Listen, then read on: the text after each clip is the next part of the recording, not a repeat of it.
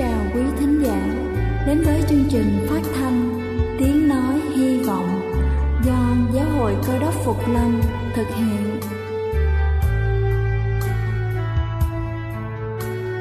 Kính thưa quý vị, Đức Chúa Giêsu trước khi Ngài về trời đã ban cho các môn đệ của Ngài một điều răn mới, đó là họ phải yêu thương nhau như chính tình yêu mà Ngài đã dành cho họ Quả thật vậy thưa quý vị, tình yêu thương là một món quà vô giá mà Chúa đã ban cho nhân loại và đó cũng là thông điệp mà chúng tôi muốn gửi đến toàn thể quý vị. Nếu quý vị muốn tìm hiểu thêm về chương trình, về niềm tin hoặc muốn nghiên cứu về lời Chúa, xin quý vị gửi thư về chương trình phát thanh Tiếng Nói Hy Vọng, địa chỉ 224 Phan Đăng Lưu, phường 3, quận Phú Nhuận, thành phố Hồ Chí Minh hoặc gửi email cho chúng tôi theo địa chỉ tiếng nói hy vọng amos@gmail.com.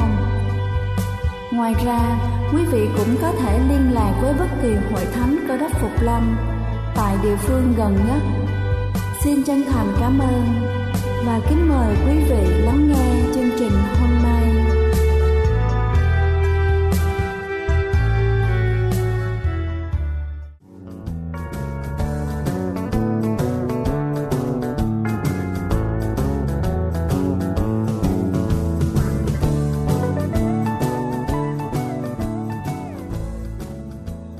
Ái kính chào quý vị khán giả đang lắng nghe chương trình phát thanh tiếng nói hy vọng.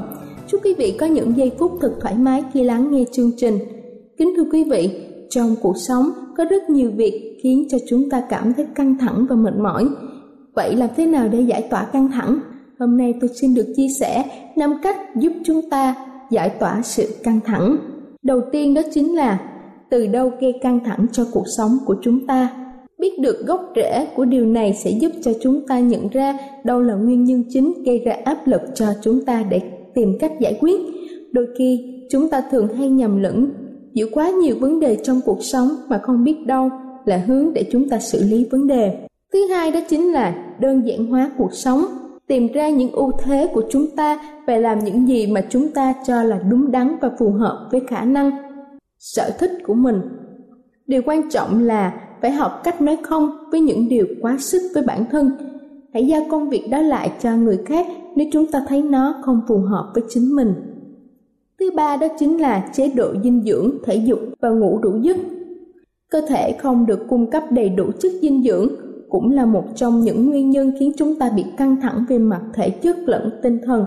Điều này sẽ xảy ra tương tự nếu chúng ta không ngủ đủ giấc bên cạnh đó, việc tập thể dục thường xuyên sẽ giúp chúng ta tăng cường khả năng chịu đựng của cơ thể để giải quyết những căng thẳng trong cuộc sống. Thứ tư đó chính là học cách chấp nhận những thứ không thể thay đổi. Nếu đã không thể thay đổi được những điều không mong muốn trong cuộc sống của chúng ta, thì tốt nhất là hãy học cách chấp nhận nó. Tâm sự với bạn bè về những điều mà chúng ta đang phải chịu đựng hoặc là tìm kiếm bác sĩ tâm lý để có được những lời khuyên hợp lý tạo thói quen ghi lại những suy nghĩ và cảm xúc của bản thân, đúc kết kinh nghiệm và tìm kiếm những cơ hội khác, tăng cường khả năng chịu đựng. Và cuối cùng đó chính là hãy tự giải tỏa áp lực cho bản thân bằng những điều đơn giản nhất. Có thể là tập một số bài tập thể dục đơn giản như là yoga, đi bộ, dành thời gian cho việc đi du lịch, khám phá thiên nhiên, nói chuyện với bạn bè, nghe những thể loại âm nhạc êm dịu. Dành 20 phút mỗi ngày để làm bất cứ những gì mà mình muốn. Và đừng quên mỗi ngày hãy cười nhiều hơn nữa. Kính thưa quý vị, tôi vừa trình bày xong những giải pháp giúp giải tỏa căng thẳng. Hy vọng qua bài chia sẻ, hôm nay sẽ giúp ích cho quý vị trong việc giảm bớt những áp lực trong cuộc sống. Đây là chương trình phát thanh tiếng nói hy vọng do giáo hội cơ đốc phục lâm thực hiện nếu quý vị muốn tìm hiểu về chương trình hay muốn nghiên cứu thêm về lời Chúa, xin quý vị gửi thư về chương trình phát thanh Tiếng Nói Hy Vọng, địa chỉ 224 Phan Đăng Lưu, phường 3, quận Phú Nhuận, thành phố Hồ Chí Minh hoặc gửi email cho chúng tôi theo địa chỉ tiếng nói hy vọng amoc.gmail.com Ngoài ra, quý vị cũng có thể liên lạc với bất kỳ hội thánh Cơ đốc Phục Lâm tại địa phương gần nhất. Xin chân thành cảm ơn và kính mời quý vị tiếp tục lắng nghe chương trình hôm nay. Kính thưa quý vị, và giờ này xin kính mời quý vị cùng lắng lòng để lắng nghe sứ điệp ngày hôm nay với chủ đề Sống với cơ hội. Có thể nói trong cuộc đời của chúng ta được ban cho rất nhiều cơ hội và chúng ta cũng đã từng ban cho người này người khác những cơ hội. Không ai có thể sống được nếu không có cơ hội. Có thể nói như vậy phải không thưa quý ông bà? Chứ nhưng mà cơ hội là gì?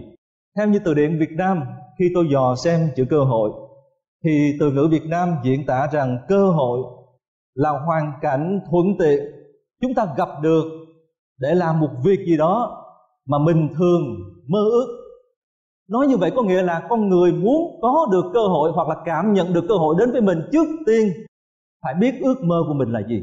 Một người không có ước mơ thì không bao giờ chờ đợi cơ hội, hoặc là ngay cả cơ hội có đến trước mắt mình mình cũng không nhận ra nó là cơ hội đã đến với cuộc đời của mình. Ước mơ phải đi đầu tiên. Và có người nói rằng, cuộc đời là chuỗi ngày săn tìm những cơ hội để tiến thân, để học biết để thoát khỏi cảnh nghèo, để yêu, để cưới vợ, để gả chồng. Và còn làm nhiều điều khác nữa. Và tôi suy nghiệm về cái từ ngữ cơ hội. Tôi thấy hình như chỉ trong loài người, ở trên mặt đất này là loài duy nhất cần có cơ hội, đi tìm cơ hội. Là bởi vì chỉ có loài người là loài duy nhất muốn vượt thoát, muốn vươn xa, muốn thăng hoa, muốn tiến bộ. Chúng ta không tìm thấy cái ước mơ này hoặc là cái nhu cầu này ở trong bất kỳ một loại động vật nào ở trên hành tinh này. Và muốn vượt thoát vươn xa hoặc là muốn thăng hoa, chúng ta không thể nào thiếu được những nấc thang của cơ hội. Ai trong chúng ta cũng biết rằng những nấc thang của cơ hội là yếu tố quan trọng. Nhưng thưa quý vị, ở trong cuộc sống chúng ta thấy hình như có hai nhóm người với hai cái quan điểm khác nhau về cơ hội. Một nhóm thì chờ đợi cơ hội đến với mình chờ đợi cơ hội chín mùi chờ đợi thời cơ đến với mình. Ở trong tư tưởng của nhóm thứ nhất thì quan niệm rằng cơ hội phải là một ngày nắng đẹp, hoặc cơ hội là được sống cho một gia đình êm ấm giàu có, hoặc là phải có bằng cấp sự nghiệp công ăn, việc làm, có vợ đẹp. Đối với một số người, cơ hội là như vậy, thưa quý ông bà, anh chị em. Nhưng mà thường, cơ hội không bao giờ đến với những người chờ nắng đẹp. Và rồi khi màu tóc đột nhiên bạc màu, thì nhóm người này lại ngồi, ngẫm nghĩ và hối tiếc quá khứ. Hối tiếc rằng mình đã bỏ lỡ quá khứ. Như là Voltaire, một văn hào của người Pháp, ông nói rằng, nhóm người này ân hận, hối tiếc và cảm thấy có lỗi. Đáng lý ra phải làm điều đó, nhưng lại không chịu làm. Nhưng mà thưa quý bạn, cho em nhóm người thứ hai lại nhìn thấy cơ hội trong những cảnh huống tâm tối nhất của cuộc đời. Cũng như mọi người, họ nhìn thấy mục tiêu và lý tưởng của cuộc đời là những đỉnh núi cao nhưng mà họ không ngồi đó, chờ đến hai ngàn năm sau khi mà các kỹ sư sáng tạo ra cái helicopter thì mới có thể đưa họ lên đỉnh núi cao được. Nhưng mà nhóm người này họ bắt đầu đi đến ước mơ của họ bằng những cơ hội ngay dưới chân ngọn núi. Họ bắt đầu bước lên những bậc thang của cơ hội ngay dưới chân ngọn đồi hay ngọn núi. Và đối với những người này không có vấn đề ngồi chờ cho cơ hội chín mùi hay là chín rục, họ không ngồi chờ. Mà họ bắt tay vào chuẩn bị đất, cày xới gieo chăm sóc, tưới bón phân, để họ có thể nhìn thấy những trái của cơ hội chín vàng, thơm ngọt và thường đây là những người thành công ở trong đời sống. Đức Chúa Giêsu đến với cuộc đời này cũng vậy. Thưa quý bà, anh chị em, Chúa không chọn làm con của vua Herod Chúa không chọn làm con của những quan chức lớn của thời bấy giờ. Nhưng mà Chúa chọn làm con trai của một người thợ mộc, Của một người phụ nữ nghèo, Đơn sơ mộc mạc. Tôi nhớ ở trong một cuốn sách nào đó tôi đọc cách đây đã lâu. Tôi không còn nhớ tựa đề cuốn sách, Nhưng mà nhớ cái tư tưởng ở trong cuốn sách đó. Có một tư tưởng rất hay, thưa quý vị, nói rằng Đa số các loài hoa đều nở trong đêm tối. Có ai trong chúng ta thấy hoa nở ban ngày không? Thường thường sáng ra chúng ta thấy hoa một đóa hoa rất là đẹp. Nhưng mà phần lớn những đóa hoa mà chúng ta thấy ở tại vườn hoa vọt lên này hay là bên cạnh nhà chúng ta đều nở ra trong đêm tối. Chỉ trong hoàn cảnh khắc nghiệt, nghèo nàn, trong những đêm tối của cuộc đời này, mới nảy sinh ra những đóa hoa của tư tưởng. Mới nảy sinh ra những ước mơ để chúng ta sống vươn lên, sống tốt hơn, phải không thưa quý bà, anh chị em? Cảm tạ Chúa là cho chúng ta thấy được ở trong ngay cả bóng tối của cuộc đời cũng là cơ hội tốt để chúng ta nảy nở những hoa trái của tư tưởng để dẫn chúng ta đến một cuộc sống tốt đẹp hơn và ý nghĩa hơn. Và vì vậy tôi nghi ngờ câu thành ngữ mà người xưa thường nói là cái khó nó bó cái khôn tôi thì tôi tâm đắc với cái, cái nhóm từ cái khó nó ló cái khôn hơn là cái khó nó bó cái khôn thưa quý vị. Cái khó nó bó cái khôn hay là cái khó nó ló cái khôn là do cái lập trường của mình mà thôi phải không, thưa quý bà, anh chị em? Nếu mà trong hoàn cảnh khó khăn mà chúng ta tâm đắc với cái từ ngữ, cái khó, nó ló cái khôn, thì chúng ta sẽ ló ra cái khôn. Mà nếu khi gặp hoàn cảnh khó khăn mà chúng ta nghĩ rằng cái hoàn cảnh khó khăn này sẽ không cho mình có cơ hội để ló ra cái khôn á, thì chúng ta sẽ mù mịt, không có lôi thoa phải không, thưa quý bà, anh chị em? Cái khó, nó ló cái khôn. Mà cái khôn đây đó là cái khôn để sống tốt hơn. Khi mà mình làm việc dưới một người nào đó, bị người ta đì, người ta ức hiếp mình đó trong lòng mình đừng có nuôi cái mầm cái mầm trong đó. Là về sau này ta là chủ đó, ta cũng sẽ đi con của người hoặc là cháu của người hoặc chắc của người. Nhưng mà trong cái khó khăn đó, ta học biết được cái cảm giác của một người làm tớ khổ sở như thế nào. Thì khi chúng ta làm chủ, chúng ta nói với lòng mình rằng, thề hứa với lòng mình rằng, nếu mà một lúc nào đó tôi có quyền làm chủ, tôi sẽ ưu đãi những người làm việc cho tôi đó là cái khôn mà đức chúa trời muốn dân sự của chúa phải có. Trong từ ngữ trung hoa đó, cái từ ngữ khổ đau, khủng hoảng trong cuộc đời đó, nó là một cái hình ảnh của hai cái ký hiệu ghép lại với nhau, hiểm nguy và cơ hội. Và đúng như Albert Einstein, ông nói như thế nào? Giữa chốn khổ đau luôn tiềm ẩn những cơ hội giữa lúc khó khăn nhất, bối rối nhất lúc dở khóc dở cười, lúc phải đối diện với những quyết định mà chúng ta không biết phải quyết định như thế nào, luôn luôn tiềm ẩn những cơ hội. Có cơ hội thứ hai, có cơ hội thứ hai để làm lại từ đầu, có cơ hội thứ hai để sống tốt hơn và có cơ hội thứ hai để bù đắp. Chúng ta đọc ở trong kinh thánh, chúng ta thấy hình ảnh của rất nhiều người được ban cho cơ hội thứ hai và họ thật sự sống với cơ hội thứ hai mà thượng đế đã ban cho họ. Một trong những câu chuyện làm cho chúng ta nhớ ngay tức khắc khi nói đến cơ hội để làm lại từ đầu đó là câu chuyện mà được sứ đồ Giăng viết lại ở trong sách Phúc âm Giăng đoạn 8 về một người phụ nữ phạm một tội lúc bây giờ là tội phải chết. Không phải chết một cái chết bình thường, nhưng mà một cái chết rất là nhục nhã, là bị quăng ra ở giữa đường và rồi tất cả những người xung quanh mọi người cầm một cục đá thật to để ném vào người phụ nữ đó. Người phụ nữ lúc bây giờ nằm lăn ở trên nền đất, đầu tóc bù xù, quần áo rách rưới.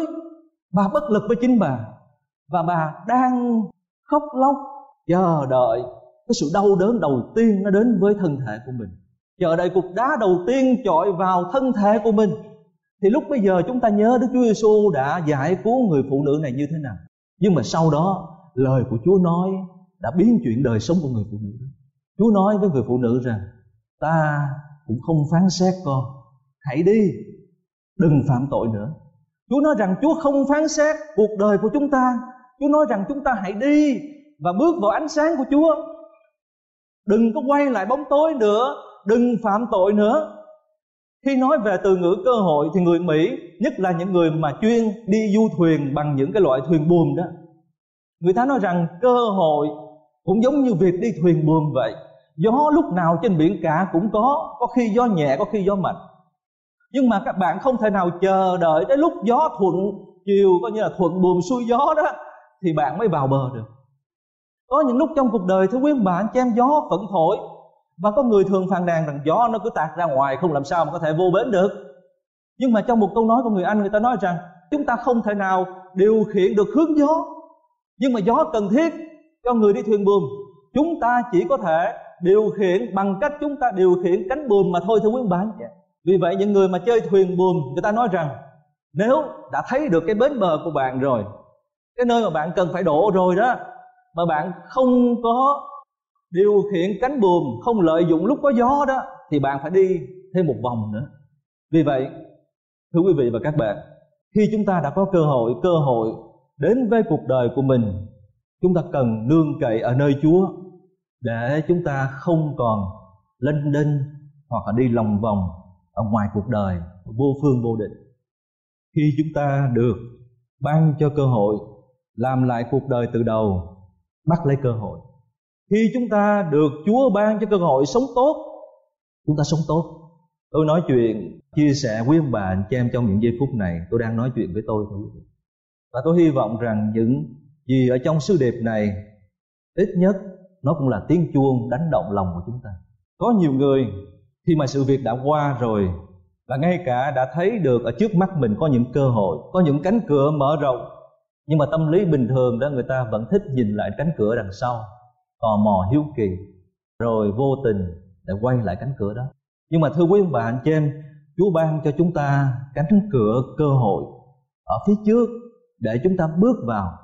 Khi chúng ta đã bước vào cánh cửa cơ hội có nghĩa là bước vào cuộc đời tinh kính Chúa, bước đi theo ánh sáng của Ngài rồi đó, thì chúng ta muốn quay về bao nhiêu ngàn cánh cửa phía sau cũng được hết. Và chúng ta phải quay lại những cánh cửa phía sau, là vì nếu không những cánh cửa phía sau, những bóng ma đó sẽ bám và đeo đuổi cuộc đời của chúng ta cho đến ngày chúng ta tắt thở. Những gì chúng ta đã làm đã phạm tội trong quá khứ những hoàn cảnh chúng ta đã từng sống, nếu chúng ta không quay lại để đối mặt với nó nó sẽ đuổi chúng ta mà lúc nào cũng làm cho chúng ta sợ hồi xưa, năm cũ, chúng ta là một đứa thiếu niên hư hỏng hoặc là phạm tội này tội khác, thì cái kinh nghiệm của quá khứ đó giúp chúng ta trở về để giúp những em đang sống trong cái thời đó, đang sống trong cái thời mà chúng ta đã từng sống. Phải không thưa quý ông bà, anh chị em? Nếu chúng ta đã từng sống trong cảnh nghèo, đã từng là con không có cha có mẹ thì điều tốt nhất khi chúng ta đã biết Chúa, chúng ta quay về để giúp những đứa em không có cha, có mẹ tại Việt Nam hoặc là bất kỳ một nơi nào. Chỉ có cách đó là cách duy nhất. Chúng ta mới có thể thoát khỏi cái bóng ma thôi thưa quý vị. Cơ hội Chúa mở ra trước mắt để chúng ta bước vào cuộc đời tinh kính, để rồi chúng ta quay về để bù đắp lại những năm tháng mà chúng ta đã bỏ quên trong đó. Cuộc đời của một người tin Chúa không thể nào trưởng thành được khi mà chúng ta chỉ tiếp nhận Chúa và sau đó chúng ta nói tôi không biết làm gì nữa cả. Tin Chúa là một cơ hội lớn, là bởi vì tin Chúa Chúa cho chúng ta biết chúng ta là ai và cái sứ mạng ở trong cuộc đời này là gì. Nhưng mà điều kế tiếp là chúng ta phải quay trở về. Có một thanh niên mễ, chuyên đâm thuê chém mướn và là đàn anh đại đại ca và là chung băng đảng sau một ngày, đâm chém ở ngoài đường, về với phòng của mình. Tay rướm máu ngồi một mình trong cái phòng đó. Đàn em bên ngoài cầm súng canh gác. Nhưng mà riêng tư một mình đại ca ở trong căn phòng đó. Anh bắt đầu khóc. Anh nhìn bàn tay của anh anh khóc. Đàn em ở ngoài không biết gì cả. Anh ôm mặt, anh khóc. Những giọt nước mắt đó lăn dài ở trên gò má và chảy xuống hai cánh tay. Và khi người thanh niên đó nhìn hai cánh tay, thấy những dấu sâm ở trên tay của anh, hình ảnh của ma quái đầu lâu, dao súng ở trên tay của anh trong lòng anh nói ra, con như thế này đây, dơ bẩn như thế này đây, còn giá trị gì trước mặt Chúa nữa? Chúng ta, có những lúc chúng ta nhìn chúng ta như vậy, thưa quý bạn nhưng mà ngay trong đêm hôm đó, Chúa biến đổi cuộc đời của người thanh niên sáng hôm sau, đi đến nhà thờ. Ngày này qua ngày khác đến nhà thờ, và rồi có một hôm đến nhà thờ, xin phép mục sư cho đứng làm chứng ở trước một hội thánh rất đông. Sau khi người thanh niên nó làm chứng xong anh đứng run rẩy bên ngoài đường không có cái giọng điệu của một con chiên thưa quý ông bà nhưng mà trong giây phút đó người thanh niên rụt rè đứng run cầm cầm ở trước mặt mọi người và người thanh niên nói rằng các bạn hãy trở về với Chúa và ngay giây phút đó 15 thanh niên bước lên tuyên xưng đức tin trở về với với Đức Chúa Giêsu. Qua ngày hôm sau, một cơ quan truyền giáo gọi điện thoại cho đại ca đó và nói bạn sẵn sàng đi với chúng tôi không? Người thanh niên đó hỏi, đi đâu? Ta cùng xuống miền Nam Mỹ. Chúng ta cô như thế nào? Brazil như thế nào? Chùm băng đảng ở Nam Mỹ rất nhiều. Đó là những thành phố buôn bán bạch tuyến đưa người thanh niên này đến những cái con phố mà cảnh sát ở khu vực cũng không dám bén bạn vào. Nhưng mà khi người thanh niên này bước đi trên từng con đường, con phố đó, đại ca đứng xung quanh rất nhiều. Tất cả đều nhìn người thanh niên đó cách kính trọng là bởi vì trên cái vai cả bàn tay mặt cũng vậy sông hình thẹo đầy mặt. Chúa sử dụng người thanh niên đó, đại ca đó, sử dụng những vết thẹo trên khuôn mặt của người thanh niên đó để biến đổi năm ngàn người ở tại Nam Mỹ thưa quý ông bà anh chứ. năm ngàn người trở về với Chúa. Cuộc đời của chúng ta, thưa quý vị, dơ bẩn như thế nào? Có bao nhiêu vết thẹo ở trong cuộc đời của chúng ta, các bạn trẻ? Giao tất cả cho Chúa những gì dơ bẩn nhất ở trong cuộc đời của chúng ta mà con người khinh chê không dùng nữa, Chúa sẽ tận dụng. Chúa sẽ tận dụng nó. Chúng ta nhớ cuộc đời của Phêrô ông chán chê ông ngay từ đầu, ngay từ giây phút ông chưa gặp Chúa, ngay giây phút ông gặp Chúa và Chúa làm mẹ lưới cá kinh khiếp. Ông vì trước mặt Chúa ông nói, Chúa Chúa đừng đến gần con, Chúa tránh xa con đi. Con là một kẻ phạm tội và khi ông đã biết Chúa rồi quý vị nhớ trong giây phút cuối cùng, ông chối Chúa, không biết Chúa. Nhưng mà Chúa ban cho ông những cơ hội rất là ngọt ngào. Thế giờ bây giờ cũng vậy đâu còn công việc gì làm nữa. Rủ bạn bè, đa số là dân chài lưới thôi. Đi lang thang ở trên biển đánh cá. Đánh cá cho tư tưởng, tinh thần nó quên đi những sự việc vừa xảy ra. Chứ không phải đánh để được con cá mà ăn. Đức Chúa Giêsu ngồi trên bờ biển, nướng cá và bánh mì. Chúa gọi họ vô đây. Y cả đám nhảy xuống trong đó có phê rơ bước lên trên bờ, ngồi xuống các con. Các môn đồ ngại ngùng với Chúa. Phê rơ là người ngại ngùng nhất. Sau đó Chúa mới hỏi phê rơ con có muốn bước vào cơ hội thứ hai hay không? Con có muốn tiếp tục được ta sử dụng con là một tay đánh lưới người hay không? Phê rơ nói, Chúa biết. Chúa biết lòng con có ước mơ đó. Nhưng mà Chúa ơi, Chúa phải giúp con. Chúa phải giúp con đạt được ước mơ đó con không thể nào làm được. Và trong bài giảng đầu tiên của phê rơ ba ngàn người trở về với Chúa. Phép lạ thưa quý bạn cơ hội thứ hai.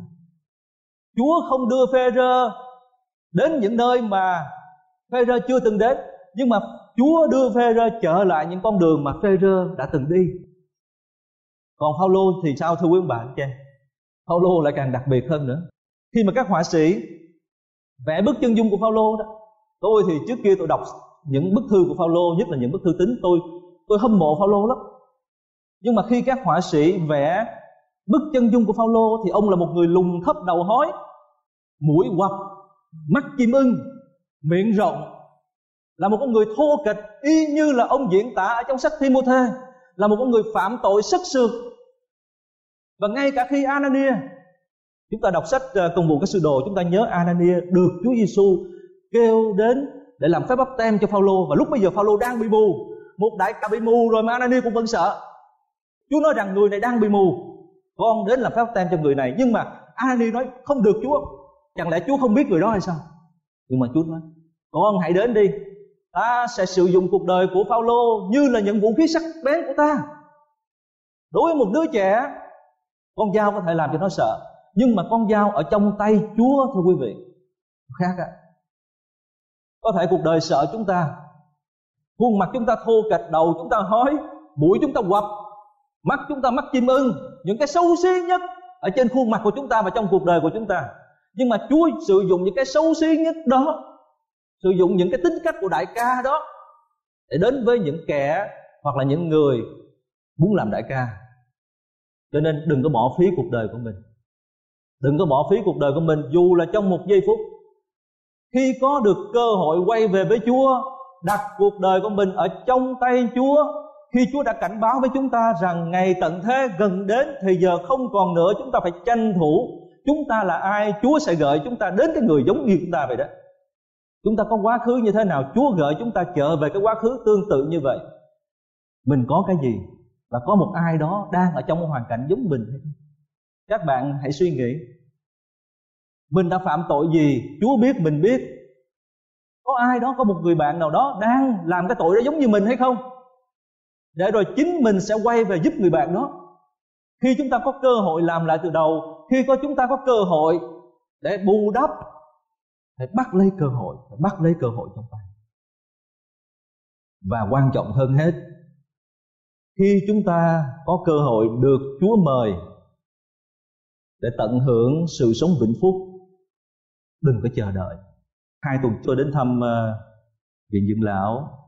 Nơi đó có nhiều bà cụ mà mỗi lần đến tôi được nghe những câu chuyện thật là xúc động. Ở trong đó có một ờ, người phụ nữ. Bà là một trong nhiều nạn nhân của cơn bão Katrina xảy ra nhiều năm trước. Tôi ngồi nghe bà kể chuyện rùng mình. Không tưởng tượng được một người phụ nữ như vậy vừa qua một chặng đường quá quá sức của con người bà và người chồng của bà được chính quyền địa phương cảnh báo phải rời khỏi căn nhà bà đang sống. Ông chồng thì ngồi trên chiếc xe lăn, nhưng mà ông chồng ông lại tự tin nghĩ rằng mình vốn là một thủy thủ, thì dù có bão sóng, nước lục như thế nào, mình cũng có thể, mình cũng thể vượt thoát được.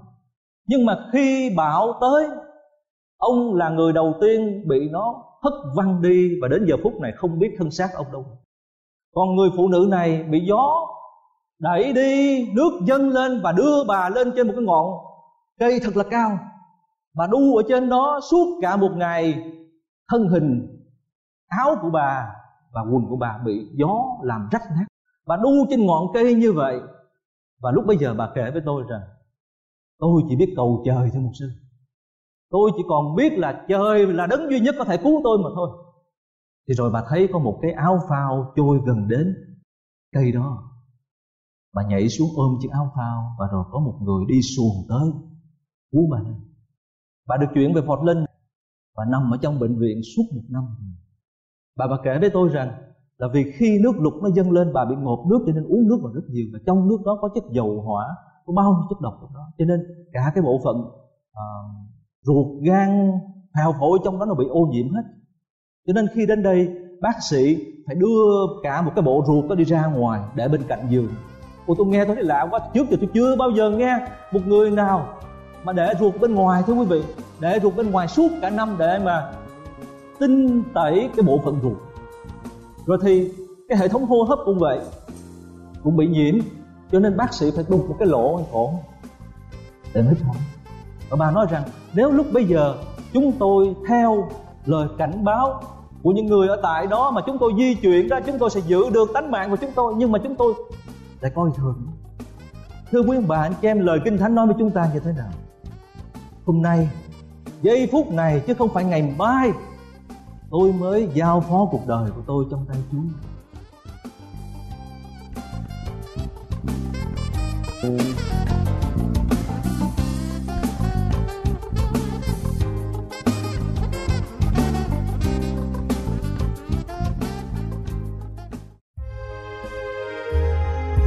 Đây là chương trình phát thanh Tiếng Nói Hy Vọng do Giáo hội Cơ đốc Phục Lâm thực hiện. Nếu quý vị muốn tìm hiểu về chương trình hay muốn nghiên cứu thêm về lời Chúa, xin mời quý vị gửi thư về chương trình phát thanh Tiếng Nói Hy Vọng, địa chỉ 224 Phan Đăng Lưu, phường 3, quận Phú Nhuận, thành phố Hồ Chí Minh hoặc gửi email cho chúng tôi theo địa chỉ tiếng nói hy vọng gmail.com Ngoài ra, quý vị cũng có thể liên lạc với bất kỳ hội thánh cơ đốc phục lâm tại địa phương gần nhất. Xin chân thành cảm ơn và hẹn gặp lại quý vị trong chương trình lần sau.